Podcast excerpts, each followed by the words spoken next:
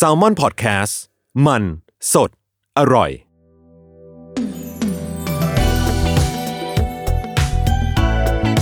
ลอง learn ดู ถ้าไม่ learn and do จะรู้ได้ยังไง กับผมท็อฟฟี่ แบรดชอว์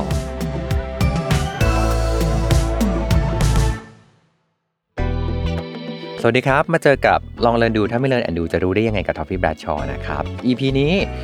หัวหน้าควรจะต้องฟังเลยนะครับ เพราะมันคือทักษะการเลือกลูกน้องเข้าทีมครับผมน่าจะเป็นปัญหาที่หลาย ๆ คนปวดหัวอยู่เนาะเพราะว่าเอ๊ะเราจะต้องเลือกคนแบบไหนมา แล้วบางทีเนี่ยมันมีทั้งคนที่เรารู้สึกว่าโอ้ยช้อยซี่เป็นดีมันเต็มไปหมดเลย หรือบางทีก็อาจจะรู้สึกว่า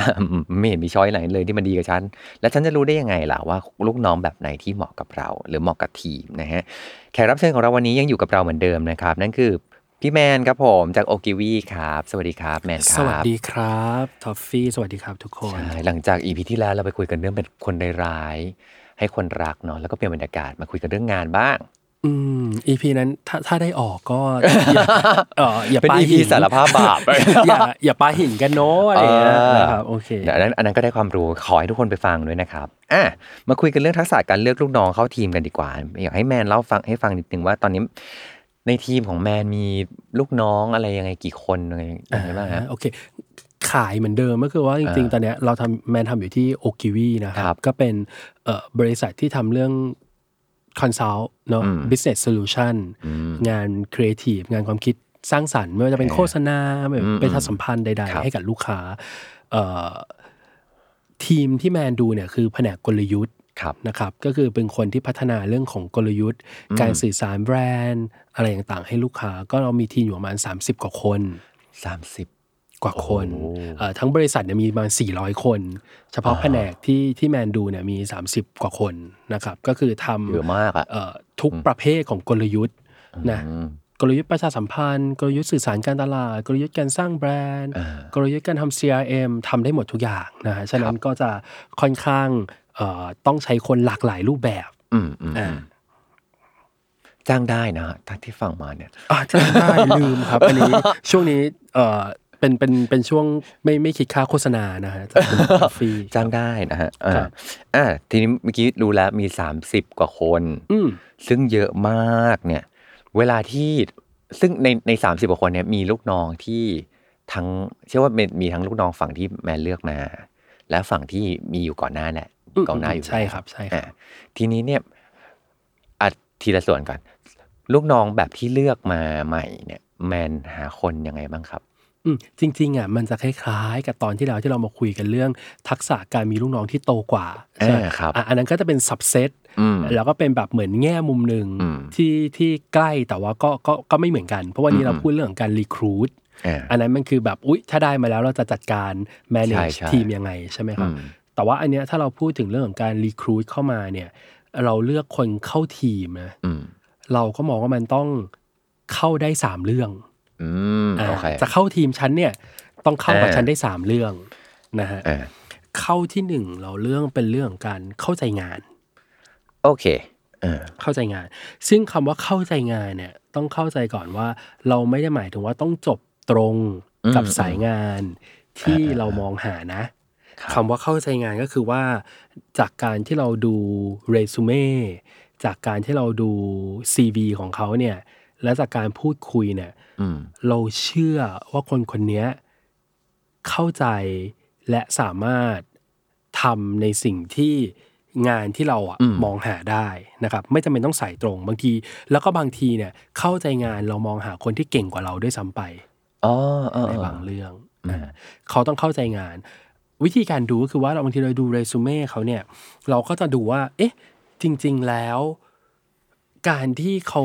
จบบัญชีมาเขาเขาเรียนเลขเขาน่าจะมีสกิลเรื่องของการวิเคราะห์อะคือเราจะดูแบบนี้อ่าแล้วโอเคเราจะไม่ได้ดูเป็นแบบบริษัทอืมเกรจบดโรงเรียนไหนมาเออก็ไม่อืมไม่ได้มองแบบนั้นจะมองเป็นเรื่องของทักษะ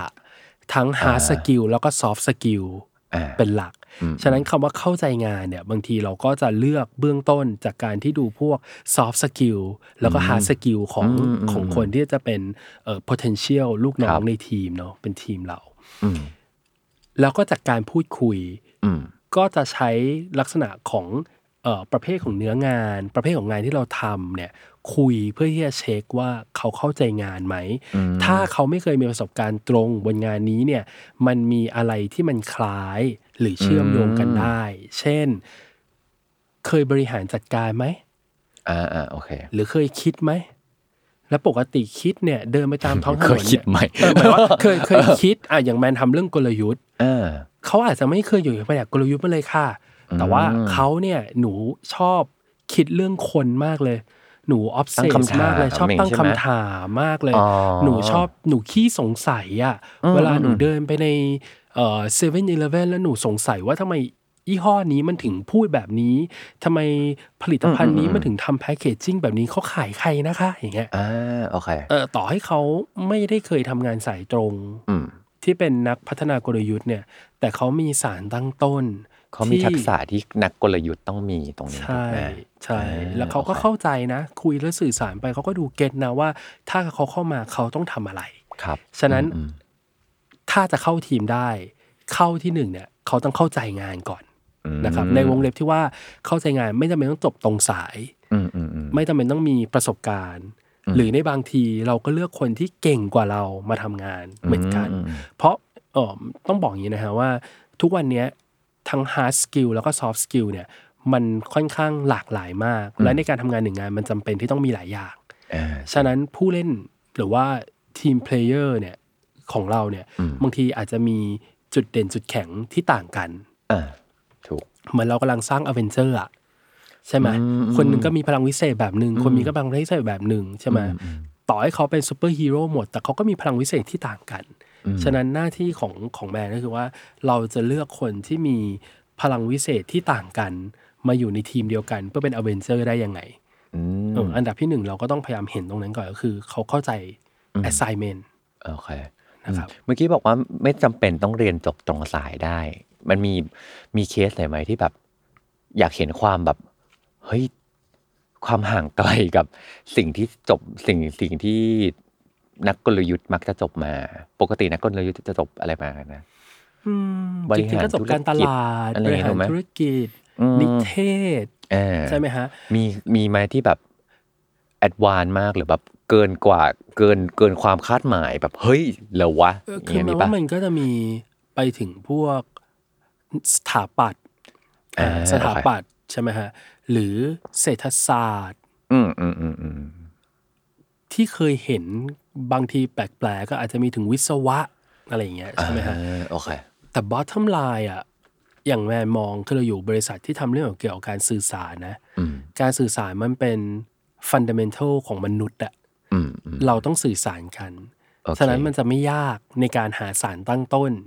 สำหรับคนที่จะเข้ามาทำงานเป็นทีมเดียวกันอืมเอาว่าถ้าเป็นคนพูดรู้เรื่องเนี่ยก็เธอก็มีสารตั้งต้นที่สามารถเข้ามาทำงานทีมเดียวกับเราได้ละอืมอืม จบเศรษฐศาสตร์มาอาจจะมี analytical skill อาจจะมี skill การวิเคราะห์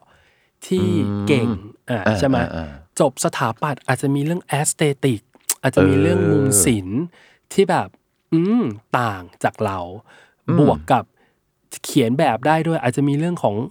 skill ของพวก scientific อ่าความเข้าใจของการวิเคราะห์มี logical อะไรด้วย ฉะนั้น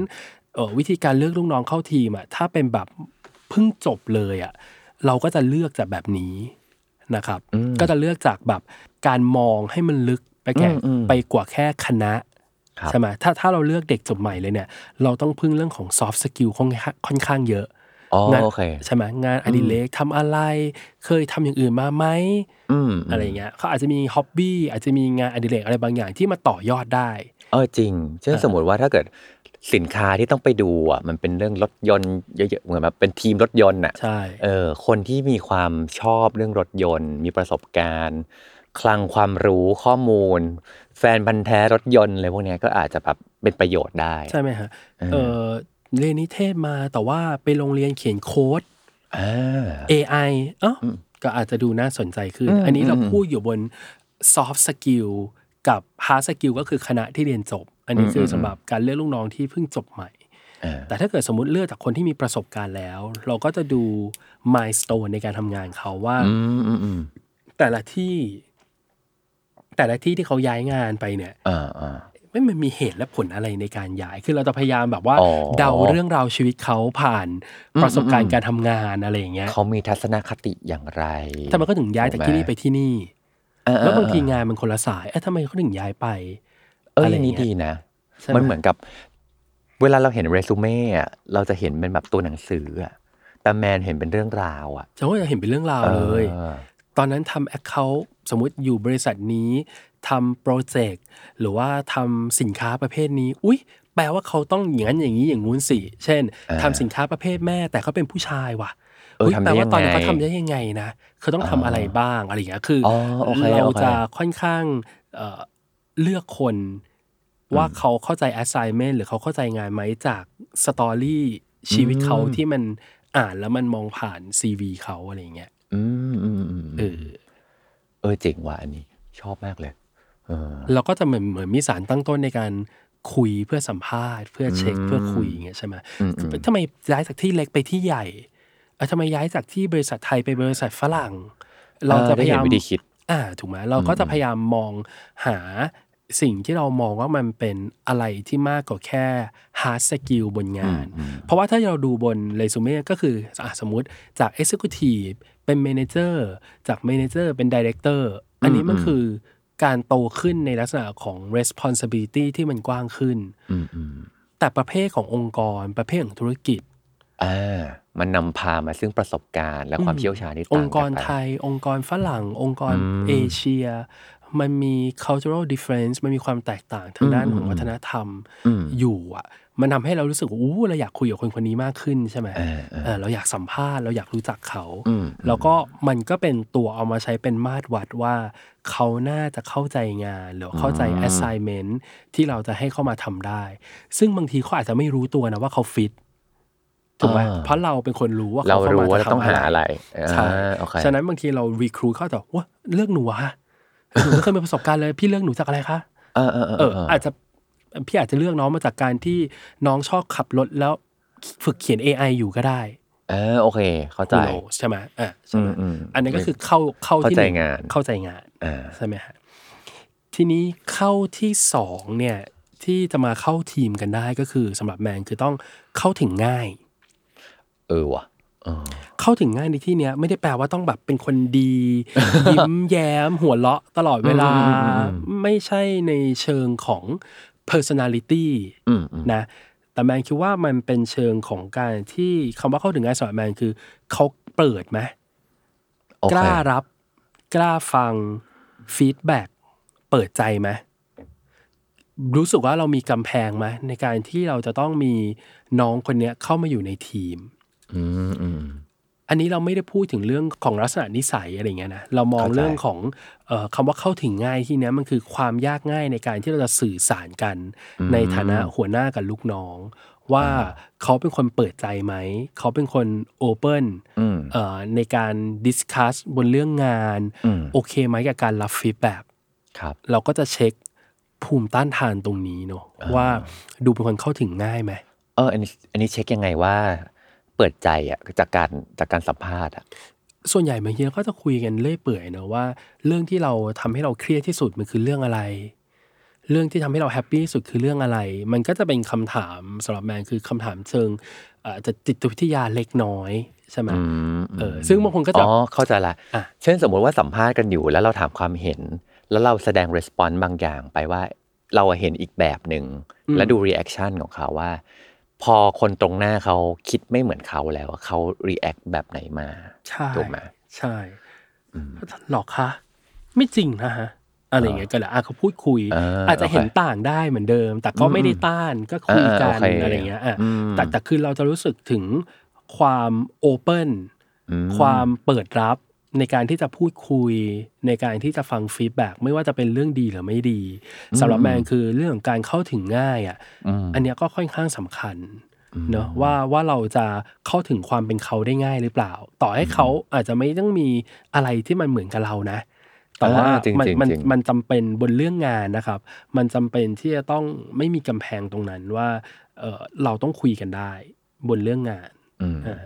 ฉะนั้นถ้าจะเข้าทีมกันอะ อย่างน้อยอะเราต้องรู้สึกว่าเราสามารถฟีดแบ็คนคนนี้ได้อืมโดยที่เขา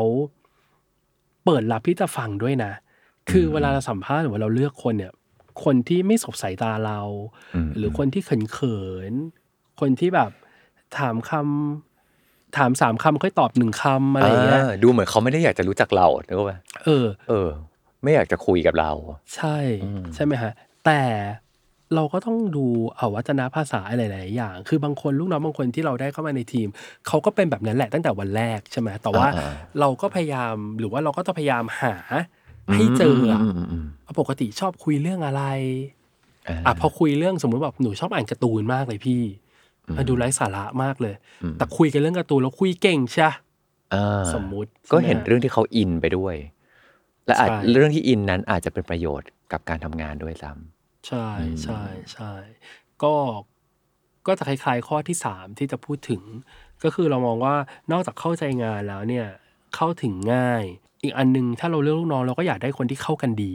ำเออเออจริงจริงจริงเอจริองเข้ากันดีในที่นี้คือ อันเนี้ยจะเป็นเรื่อง chemistry ละหมายถึงเราจะต้องเห็นแล้วครับว่า ถ้าคนคนเนี้ยจะเข้ามาอยู่ในทีมที่มีห้าคนหกคนเจ็ดคนเนี่ยเขาเบรนเข้าไปได้ไหมอ๋อกับคนพวกนี้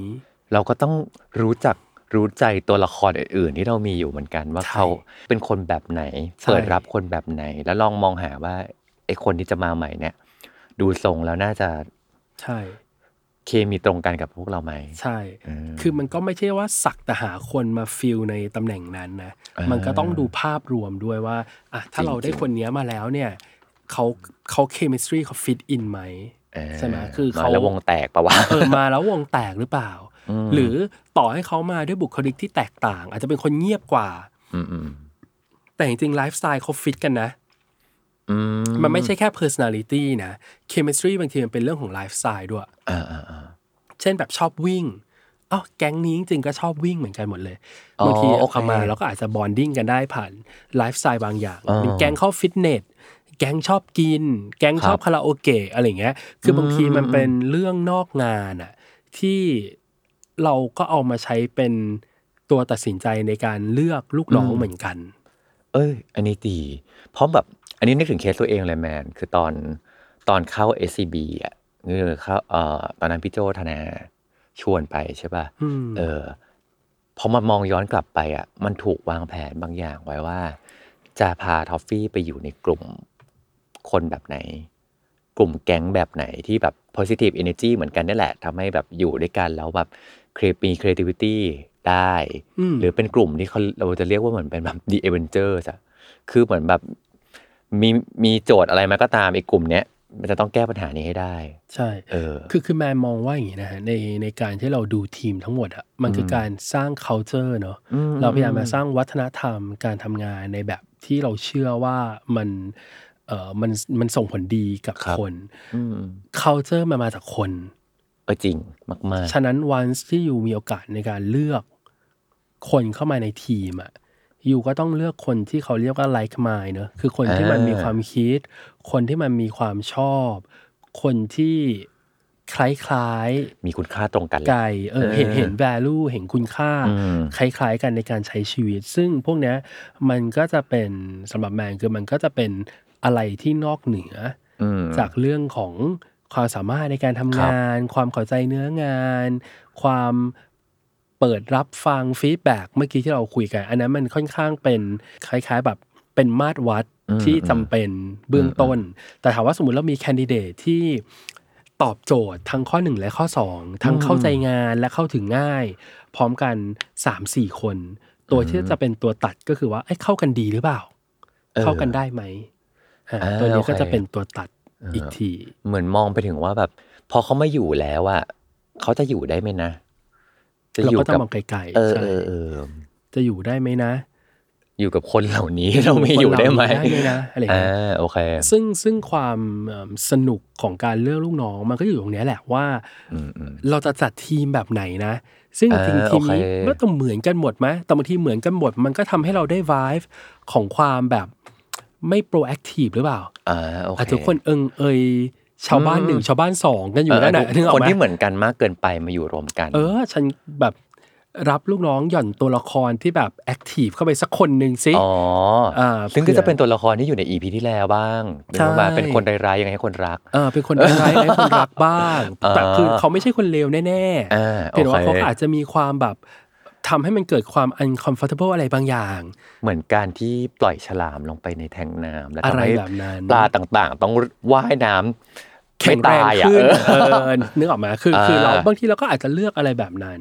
เพราะเราก็มองว่าอะถ้าเวลาผ่านไปสักห้าเดือนหกเดือนเนี่ย เราอาจจะได้ทีมที่มีความแข็งแกร่งขึ้นอ่าโอเคก็อันได้นี้มากเลยอะไรอย่างเงี้ยใช่ไหมฮะฉะนั้นมันมันก็วิธีการเลือกลูกน้องเนี่ย ต่อให้เราเลือกไม่แค่คนเดียวอะแต่คนหนึงอะ เขาจะไปเป็นองค์ประกอบ เป็นฟันเฟืองของทีมทั้งหมดอืมอืมเป็นส่วนหนึ่งของเรา เป็นส่วนหนึ่งของทีมอะไรเงี้ย ฉะนั้นเราก็จะมองอย่างเมื่อกี้ที่เราพูดว่าจะเข้าทีมได้ต้องเข้ากันได้สามเรื่องอืมใช่ไหมอืมก็เหมือนที่เราบอกท็อปอืมขอย้อนอดีตไปนิดนึงว่าตอนที่แมนเลือกลูกน้องครั้งแรกอะเราเราเชื่อว่าทุกคนที่เป็นหัวหน้าค่ะครั้งแรกและต้องเลือกลูกน้องคนแรกครั้งแรกอะมันโคตรยากเลยอะ ของแมนเป็นยังไงมั่งหลาย ๆ ทีนะ ลูกน้องคนแรกในชีวิต เราไม่ค่อยได้เลือกเองหรอกอ่าอ่าอ่าถูกไหมหมายถึงว่ามันก็จะมีหัวหน้าแผนกที่ใหญ่กว่าแนะนำบางทีก็จะให้ประทานพรมาให้เออเออใช่ไหมเออเออไปเลยจ้าคนนี้อะไรเงี้ยอืมแต่อืมสิ่งหนึ่งถ้าถ้าเป็นเราทุกวันนี้นะ ใครต้องทำงานกับใครเราจะให้เขาคุยกันอืมอืมอืมมต่อให้จะเป็นเลเวลเด็กเลเวลโตอะไรเงี้ยครับเราจะเราจะให้เขาได้เจอกัน ให้เขาได้อืมสัมภาษณ์กัน เพราะเรารู้สึกว่ามันจะมี sense of team อะอืมตั้งแต่ก่อนเขาย้ายเข้ามาถูกไหมอืมหมายถึงว่าอืมแต่ณวันแรกที่เราได้เอิ่มได้ลูกน้องเนี่ย ถ้าแมนจำไม่ผิดจำได้เหรอว่าเป็นใครหน้าชัดมากอยู่ในอืมอืมอยู่ในดวงหน้าขึ้นมาได้น้องดี แต่คนที่ผีก็คือฉันเองอ๋ออ่าฉันก็ยังเป็นอีอีเป็นพี EP ที่แล้วอยู่เออก็คือร้ายยังไงให้คนไม่รักอะไรเงี้ยเออเออไม่แต่ว่าน้องก็รักอะไรเงี้ย สิ่งที่เราเลือกลูกน้องนะวันนั้น เราพยายามเลือกคนเหมือนเรา อืมเราพยายามเลือกคนเหมือนเรา ฉะนั้นน้องคนนั้นก็คือ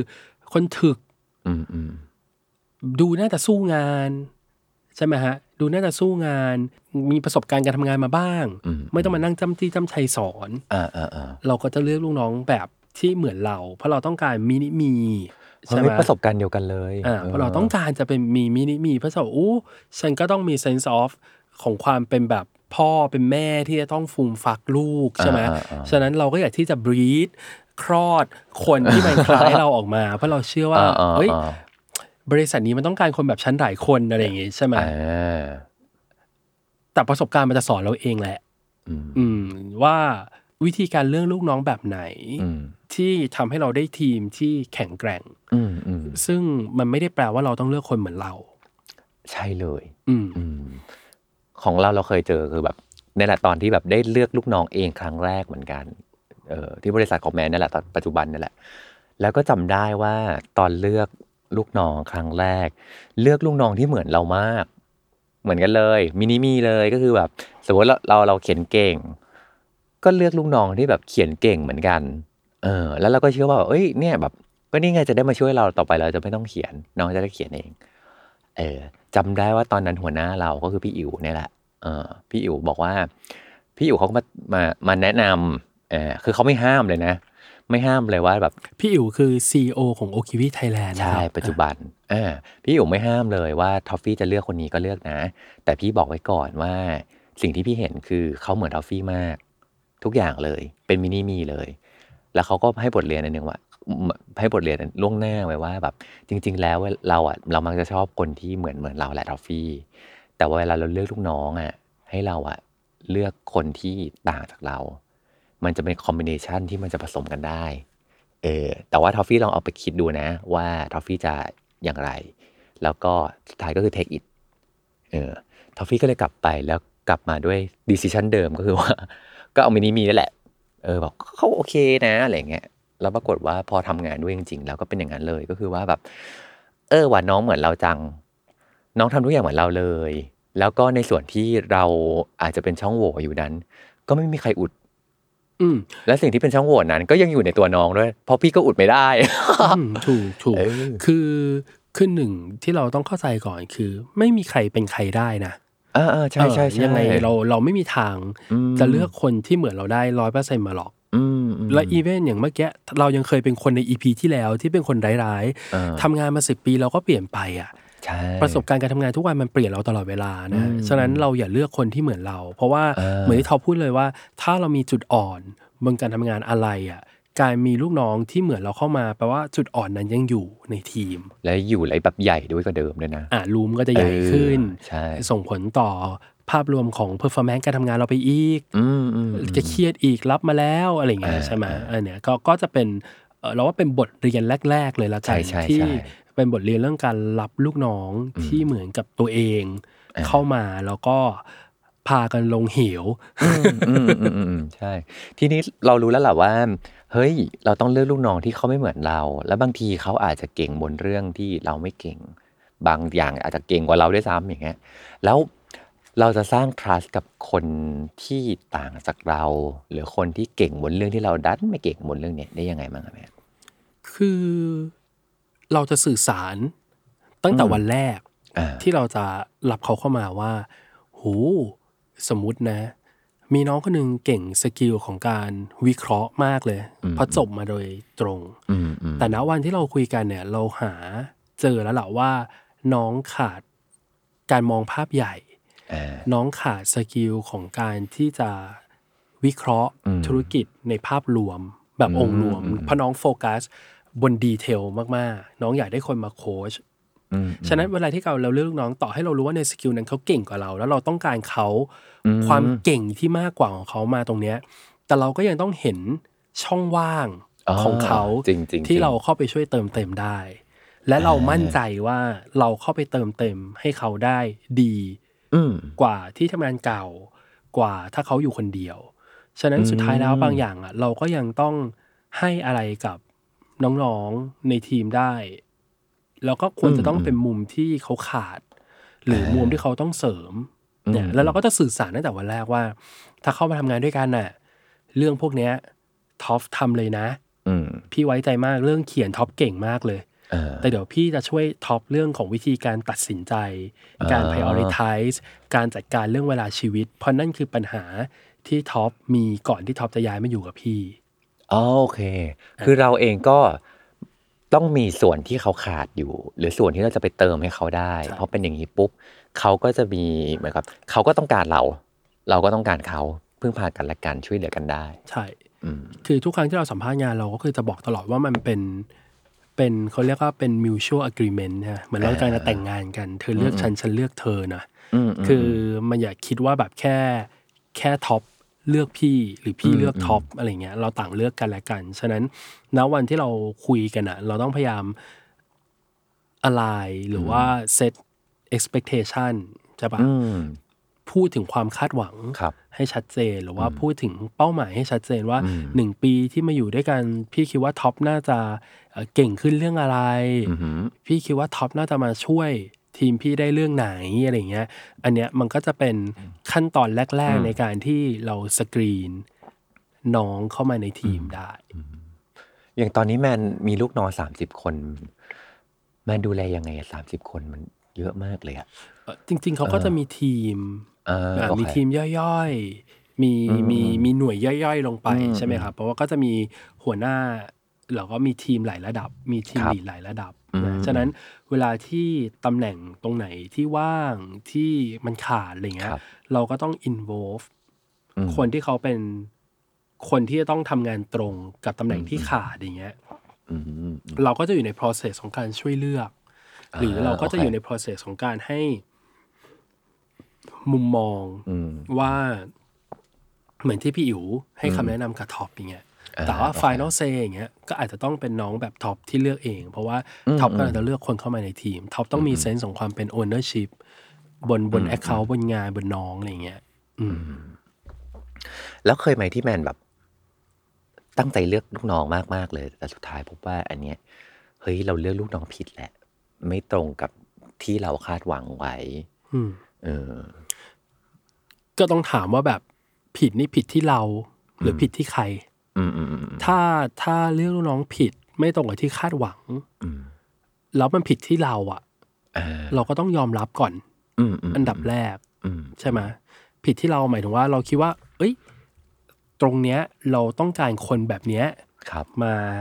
เพื่อที่จะ fill ลงไป แล้วก็อืมนู่นนี่นั่น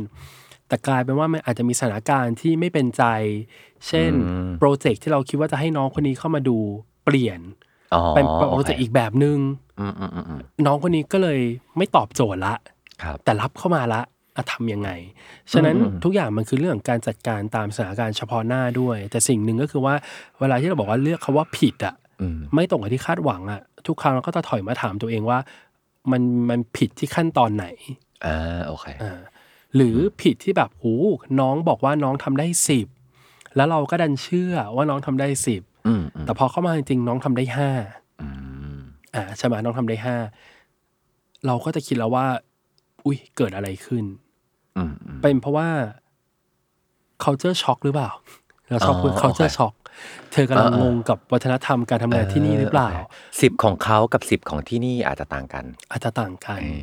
คือเราก็ยังไม่ไม่ตัดสินน่ะอืม ทุกคนมีโอกาสในการที่จะได้พิสูจน์ตัวเองในการทำงานใช่ไหมฮะคือ probation เนี่ยช่วงทดลองงานมันก็มีทั้ง 4 เดือนอืมอืมพอเรารู้ปุ๊บเราก็ต้องคุยกันอะหมายว่าก็ต้องคุยก็พยายามต้องดูว่าอืมเอ๊ะจริง ๆ เขาไม่สามารถปลดปล่อยศักยภาพการทำงานได้เต็มร้อยเพราะอ๋อเพราะเพื่อนร่วมงานคนโเคอื่นโเคเพราะสภาพการทำงาน เพราะประเภทของงานอ่าหรือเพราะจริง ๆ มันคือศักยภาพเขายังไม่ถึงตรงนั้นจริงอือืๆใช่ไหมคือมันก็ต้อง ก็ต้องแฟร์มาก ๆ ในการอืมที่เราจะมานั่งดูว่าคำว่าเลือกลูกน้องผิดอะ บางทีลูกน้องไม่ผิดอะอืมหรือผิดที่เรา หรือบริบทมันหรือไม่ผิดเอื้ที่อบริบทเออ่อาโอเค มันมันมันไปโทษลูกน้องอย่างเดียวก็เออไม่มันได้เหมือน too กันนะ soon to judge มันเออบางทีเออมันเร็วเกินไปในการที่จะตัดสินคนคนหนึ่งหรือว่าตัดสินสถานการณ์สถานการณ์หนึ่ง บางทีมันใช้ใช้องค์ประกอบในการวิเคราะห์อืมเยอะอืมใช่ไหมฮะ ก็อืม ก็มองอย่างนั้น ฉะนั้นถามว่าจัดการอารมณ์ยังไง จัดการตัวเองยังไง คือเราก็ไม่ค่อยจัดการ คือมันเป็นแค่ความเข้าใจอะอ่าเออพอเราเข้าใจปุ๊บอะเราก็จะไม่ได้โกรธอืมเราก็จะไม่ได้รู้สึกอะไร แบบไม่ได้รู้สึกโกรธไม่ได้รู้สึกเสียใจ ไม่ได้รู้สึกอะไร คืออาจจะมีแค่แบบ อุ้ย ไม่ได้ดั่งใจอะอ่าอ่าโอเค ไม่เป็นไปตามที่เราคิดถูกไหมฮะ แต่เราจะเป็นคนที่โฟกัสกับสิ่งที่เกิดขึ้นตรงหน้าอ้าวแล้วถ้ามันไม่ได้เป็นไปแบบที่คิดแล้ว มันควรต้องเป็นไปแบบไหนอะอืมอืมอืมจากสาเหตุอะไร จากสาเหตุอะไรครับอืมจากส่วนบุคคล จากส่วนรวมหรือจากส่วนตัวเราเอง ที่โอเคผิดพลาดไปตรงไหน ในการแอสไซน์งานอะไรอย่างเงี้ยอืมก็ก็ก็จะแก้ค่อย ๆ แก้ไปอะครับ ในหลาย ๆ เคสอะมันก็ไปต่อไม่ได้นะอืม ใช่ไหมคือมันก็คือใช่ไม่ใช่ไม่ผ่านช่วงทดลองงานอะไรอย่างเงี้ย แต่เกิดขึ้นน้อยอะแต่พอช่วงที่มันไม่ผ่านช่วงทดลองงาน เราก็จะคุยกันอะอืมเออบางทีน้องก็จะ feedback ว่าโอ้มันเหมือนเปลี่ยนโรงเรียนแล้วโรงเรียนนี้โรงเรียนมันใหญ่ขึ้นนะคะอ่าโรงเรียนเก่ามันเล็กกว่านี้อืมอืมอยู่แล้วรู้สึกอบอุ่น โรงเรียนใหญ่ขึ้นรู้สึกเหงาอะมันก็จะเป็นมัอะไรมันที่มีปัจจัยอีกเต็มไปหมดเลย ใช่ไหมฮะมันมันอืมแบบโรงเรียนเหงา หรือแบบเอ่อช่วงพอเข้ามาทำงานที่นี่แบบ หมาป่วยพอดีอ่ามันมีจิตอีกใจหลายเหตุเอออมคือคือบางทีพอเราฟังฟังฟังแล้วเรารู้สึกว่าเออบางทีมันก็เข้าใจ แต่มันก็เกินขอบเขต ที่เราจะสามารถนึกออกมาเออเออโอเคให้น้องยังทำงานอยู่กับเราได้ เราก็จะบอกเขาไปว่าเออเข้าใจทุกอย่างเลยอะอืมแล้วบางทีบางทีน้องเหล่านี้ก็ก็เลือกที่จะขอหยุดช่วงอืมทำงานก่อนอืมหมดช่วงทดลองงานเองด้วยซ้ำไปอะไรอย่างเงี้ย แต่เราก็จะพยายามเออโอเคคุยกันเนาะอืมบางทีมันมีปัจจัยเยอะอะคือ ก็จะพูดกับน้องๆทุกคนตลอดแล้วว่าบางทีเราแบบเราจากกันตอนเนี้ย เราไม่จากกันไปตลอดหรอก เออจริงเออจริงมากแวดวงการทำงานๆอาจจะวนมาเจอกันมันอีกวนก็ได้มาเจอกันอยู่แล้วอะอืมแล้วก็งานถ้าในตำแหน่งนี้มันขาดน้องไป มันก็จะมีคนอื่นมาทำตำแหน่งนี้อืมภายในเดือนหน้าอีกสองเดือนอยู่ดี anyway ใช่ไหมฮะอืมอืมฉะนั้นเราก็ต้องเซฟความรู้สึกเราไว้ก่อน นะฮะเราก็จะให้ความสำคัญกับคนน่ะอืมมากกว่า ถ้าถ้าเป็นเรื่องของการเลือกคนเข้ามาในทีม เราก็จะโฟกัสเรื่องคนอืมอืมอืมเท่าที่ฟังดูเหมือนแบบ วันนี้เราคุยกันเรื่องทักษะการเลือกลูกน้องแหละ แต่ว่ามันไม่ได้จบแค่เลือกเสร็จแล้วก็สวัสดีจ้าหมดแล้วอะเออ แต่มันอืมเหมือนกับตั้งแต่กระบวนการเลือกมันก็มีวิธีคิดทั้งเรื่องของเข้าใจงานเข้าถึงง่ายเข้ากันดีถูกไหมแล้วถึงไปถึงตอนที่เขาได้ทำงานจริง อ่าตอนที่ทำงานจริงก็ต้องไปดูอีกว่าสามารถทำงานได้ตามที่ตกลงกันไหมใช่ไหม มีส่วนไหนที่เราสาสาสามารถช่วยเขาได้ มีส่วนไหนที่มันเป็นปัญหาอยู่ ก็ต้องรับฟังต้องคุยกันอีกถูกไหมใช่ แล้วก็แล้วก็เวลาที่เรารับคนมาทำงานนะครับเราก็จะคุยว่าเขามองเห็นตัวเองยังไงอ่าอ่าเขามองเห็นตัวเองห้าปี ต่อจากนี้อยู่ตรงไหนอืมมองเห็นตัวเองสองปี จากตรงเนี้ย เขามองเห็นตัวเองตรงไหนอืมแล้วเราก็จะพยายามปรับเพื่อทำให้ภาพคนนั้นของน้องมันชัดเจนขึ้นน่ะอืมในการทำงานด้วยกันอะไรเงี้ยฉะนั้นเวลาที่โอเคเรามองอะ เรารับเราแค่เลือกอะเหมือนท็อปถามว่าเลือกยังไงอะอืมแต่จริงๆเหมือนเราเลือกคู่ครองอะอ่าเราก็ไม่ได้เลือกเพราะเราคิดว่าเราจะจากกันในอีกห้าเดือนอีกหนึ่งเออจริงปีหรอกใช่ไหมเราก็ต้องดูว่าเฮ้ยถ้าเราอยากคบกับเธอไปนานๆน่ะอืมอยากโตไปด้วยกันจะต้องทำยังไงกันนะ พี่ต้องทำยังไงอ่าให้น้องอยู่กับพี่นานอ่าๆอ่าเราก็จะถามกลับอืม ไม่ใช่แค่เรื่องเงิน เรื่องเงินเออจริงเป็นส่วนหนึ่งหมายถึงว่าเรื่องเงินเดือนเนี่ยเป็นส่วนหนึ่งครับแพ็กเกจโปรโมชั่นอะไรเงี้ยมันก็จะมาจาก you get what you give มันก็จะมาจาก contribution มันก็จะมาจากผลงานที่น้องได้ทำใช่ไหมฮะบริษัทก็จะจ่ายในสิ่งที่เราได้ทำครับตัดเรื่องเงินเดือนออกไปเนี่ย เราเห็นตัวเองเป็นยังไง เราเห็นตัวเองอยู่ตรงไหน เราคิดว่าสมมุติทักษะตอนนี้เราเก่ง5อย่างอืมอีก2ปีเราจะเก่งเป็น6อย่างไหม จะเก่งเป็น7อย่างไหมอืมและไอ้สองสามอย่างที่มันเพิ่งมามันควรจะเป็นเรื่องไหนเออเรื่องพวกเนี้ยมันจะอยู่ในการคุยกันอะอืมถ้าเราได้อยู่ใน process ของการเลือกลูกน้องอะเราก็จะมีเรื่องพวกเนี้ยมานั่งคุย เหมือน define กันตั้งแต่ต้นเลยถูกไหม เออว่าแบบมองเห็นตัวเองอย่างไร และส่วนไหนที่ในฐานะหัวหน้าควรจะต้องผลักดันส่งเสริมให้น้องเขาโตในแบบที่น้องอยากโตแบบนั้นได้ ใช่ใช่ใช่แล้วก็แบบ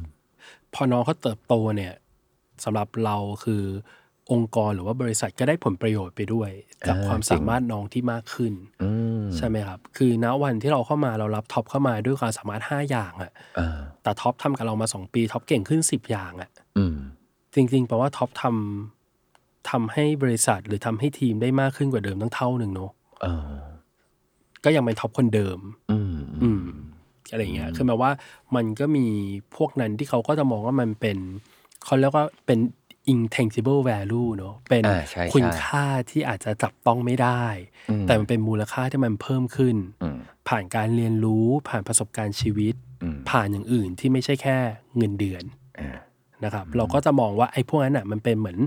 ประสบการณ์ มันเป็นเหมือนความผูกพัน มันเป็นเหมือนสิ่งที่เราให้สิ่งที่เราทำด้วยกันที่มันมากกว่าแค่ just งานอืมอ่าทำงานให้มันได้มากกว่างานทำยังไงอะไรเงี้ยใช่ไหมเราว่าพวกเนี้ยมันก็จะเป็นสิ่งที่เราพยายามคุยกับคนที่มันจะมาเป็นเอ่อลูกน้องในอนาคตกับเราก่อน แล้วเวลาการคุยพวกเนี้ยเราจะเห็นเลยว่า attitude ตรงกันไหม หรือจริงๆเธอแค่มามามาเวียรถ เธอแค่มาแวะพักเอ่อแวะพักเช็คเครื่องแล้วเดี๋ยวเธอก็ไปอะไรแบบเนี้ยนึกออกไหมคือเราก็จะเลือกได้ว่าเอ้ยเก่งมากๆเลยอะแต่เราคุยแล้วรู้สึกเขาอยู่กับเราได้ไม่นานแน่ๆเลยอะอืมถ้าถึงต้องตัดเราก็อาจจะเลือกแคนดิเดตอีกคนหนึ่งที่อาจจะเก่งน้อยกว่าท็อปแต่ว่าเรารู้สึกว่าเขามี sense of commitment ในการเป็นทีมกับเรามากกว่าอะไรเงี้ยอ่าอ่าเราก็อาจจะเลือกตัวละครตัวอื่น ใช่ไหมฉะนั้นทักษะการเลือกลูกน้องเข้าทีมเราว่ามันค่อนข้างหลากหลาย แล้วก็มีรายละเอียดค่อนข้างมาก แล้วก็จริงๆเป็นเรื่องที่สนุกอืมสนุกสำหรัยังไงเราบ้างหมายถึงว่า มันก็อย่างเราทำกลยุทธ์อะไรเงี้ยเออเราก็ต้องใช้กลยุทธ์ในการเลือกทีมไงเลือกคนเข้าทีควมรถูกไหมเออใช้กลยุทธ์ในการเลือกคนเข้าทีม ใช้ใช้วิธีในการคิดว่าเราจะสร้างทีมที่เก่งขึ้นอย่างไรอืม ใช่ไหมฉะนั้นเราก็จะรู้สึกว่ามันเป็นเรื่องสนุก พอเป็นเรื่องสนุกปุ๊บเราก็จะค่อนข้างละเอียดอ่าและใส่ใจในในขั้นตอนอืมบางคนจะรู้สึกว่าสัมภาษณ์อะพี่เขายังไม่คุยหน้ามันยังไม่มองหน้าหนูเลยใช่ไหมอืมเออสัมภาษณ์อะไรเงี้ยคือแบบคุยคุยไปสิบนาทีเสร็จแล้วอะไรอ่าเงี้ยอ่าอ่าแล้วเขาก็รับนะอ่า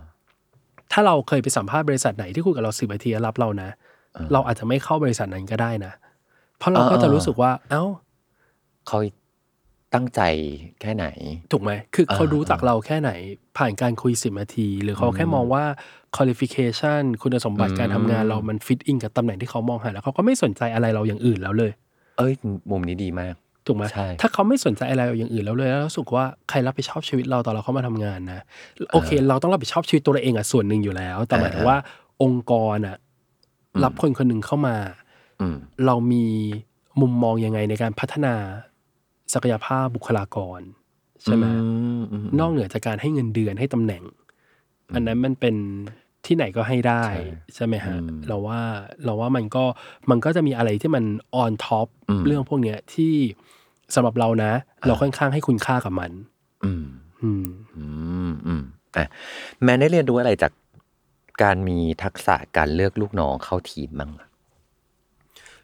สิ่งที่ได้เรียนรู้ก็คือว่าเธอก็จะมีทีมที่ทรงพลังอืมมากอ่าๆถูกไหมคือเธอก็จะมีทีมที่เก่ง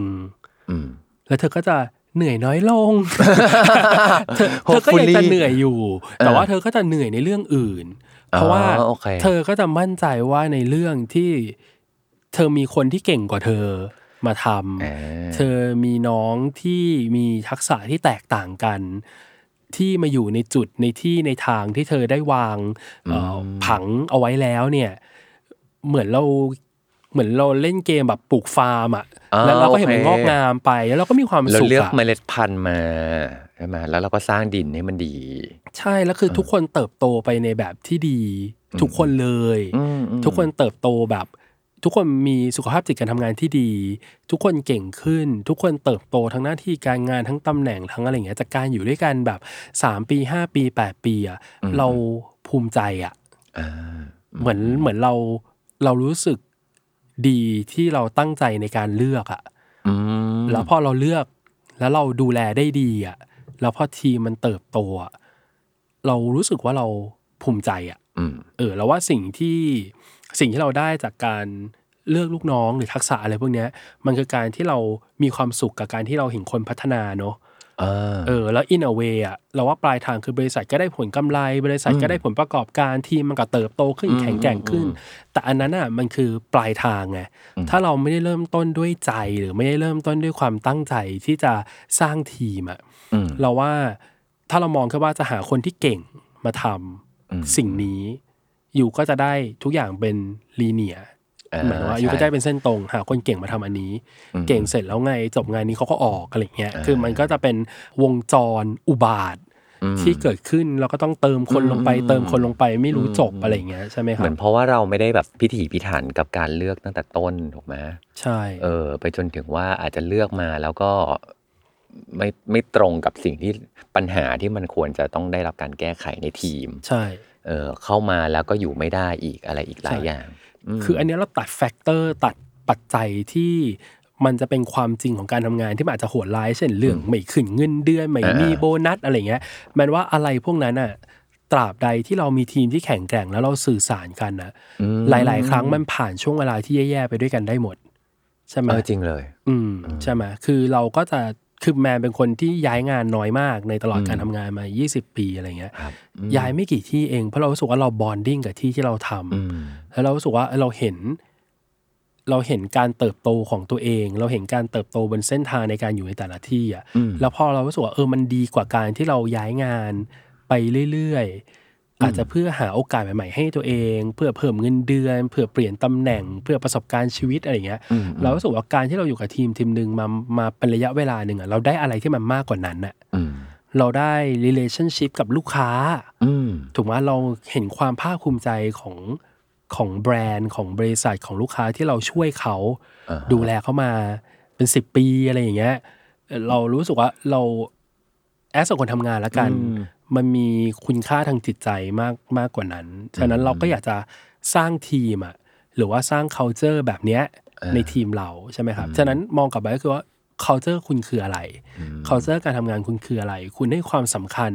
กับการเลือกลูกน้องเข้าทีมแค่ไหนอืมถ้ามันเริ่มต้นจากคุณน่ะอืมทีมมันก็จะเป็นแบบนั้นแหละ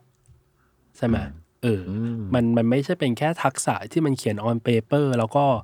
จำไปใช้อะครับอยู่ก็ต้องอืมใช้ใจคิดใช้ใจทำอะอืมวันนี้เราคุยกันเรื่องทักษะการเลือกลูกน้องเข้าทีมเนาะแต่แบบมันพาเราไปไกลมากเหมือนกันนะทั้งอะเหรอในทางที่ดีก็คือออแบบตั้งแต่การรู้จักตัวเอง การเข้าใจคนที่มีความแตกต่างหลากหลาย แล้วก็การที่เราแบบจะเติบโตไปด้วยกัน คุณค่าตรงกันไหมอะไรต่างๆนานาทั้งแบบเพียบเลย แล้วก็เชื่อว่าฟัง EP นี้จบแล้ว ทุกคนน่าจะได้ทักษะการ เลือกลูกน้องเข้าทีมกลับไปด้วยนะครับ แล้วก็อืมฟังแล้วเชื่อว่าคงมีหลายคนอยากจะไปเป็นลูกน้องพี่แมนแล้วล่ะฮะหล่อฮะยินดีนะฮะส่งขอให้ไปฟัง EP ที่แล้วก่อนเออขอให้ไปฟัง EP ที่แล้วก่อน แล้วก็อันนี้ก็คือเป็นร่างที่อัปเกรดเฟิร์มแวร์แล้วนะฮะเออใช่เปลี่ยน iOS ใหม่แล้ว เออใช่อ่าฮะอะกลับมาพบกับ ลอง Learn ดูถ้าไม่ learn and do จะรู้ได้ยังไงกับท้อฟฟี่แบรดชอว์ได้ใน EP ต่อไปนะครับสำหรับ EP นี้ท้อฟฟี่กับแมนขอลากันไปก่อน เจอกันใหม่ ทุกวันจันทร์ ทุกช่องทางของ Salmon Podcast ครับผมสำหรับวันนี้สวัสดีครับ สวัสดีครับ